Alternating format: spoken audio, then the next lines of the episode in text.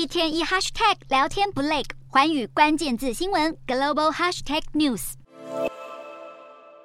扳机扣下，砰的一声，上百公尺外，一头正在觅食的公鹿当场中弹倒地。猎人缓缓走向一动也不动的猎物，检视遗体，竟然还毫不羞愧地炫耀自己没让这头公鹿感受到一丝痛苦。冷血夺走动物性命，还把杀生看成是一种个人消遣活动。狩猎是许多欧美国家富豪直到今天都还热络进行的活动，而全世界猎人们最青睐的就是远征非洲国家寻找猎物，因为这里的政府非但不会阻止狩猎，还是让西方人。畅行无阻捕杀动物的幕后元凶。东南非国家辛巴威是狩猎的理想之地，当地政府靠这种残酷活动每年创造上亿美元财政收入。外来游客想要在这里打猎，最基本的就是每天交出一千美元拿到许可证。如果猎捕到动物，还要额外缴费。其中又以狮子的价格最为昂贵，猎杀一头就得交给政府至少一百六十万元新台币。尽管如此，不少猎人却不惜一切代价，也要体验征服万兽之王的感受。这也让整个非洲大陆的狮子数量过去五十年锐减七十五趴，等于是消失了七万多只。几年前，曾有一名美国牙医师残忍猎杀狮王塞西尔，一度激起全球舆论谴责。当时，辛巴威野生动物管理局承诺将调查取缔狩猎产业。可惜的是，还是有执法机构敌不过金钱的诱惑，没有祭出完善的监管，导致狩猎活动持续游走于灰色地带。事件发生后，依然有欧美富豪把亲手捕杀的猎物当做战利品炫耀，国际社会还得再加把劲，制止这种富人的野蛮游戏。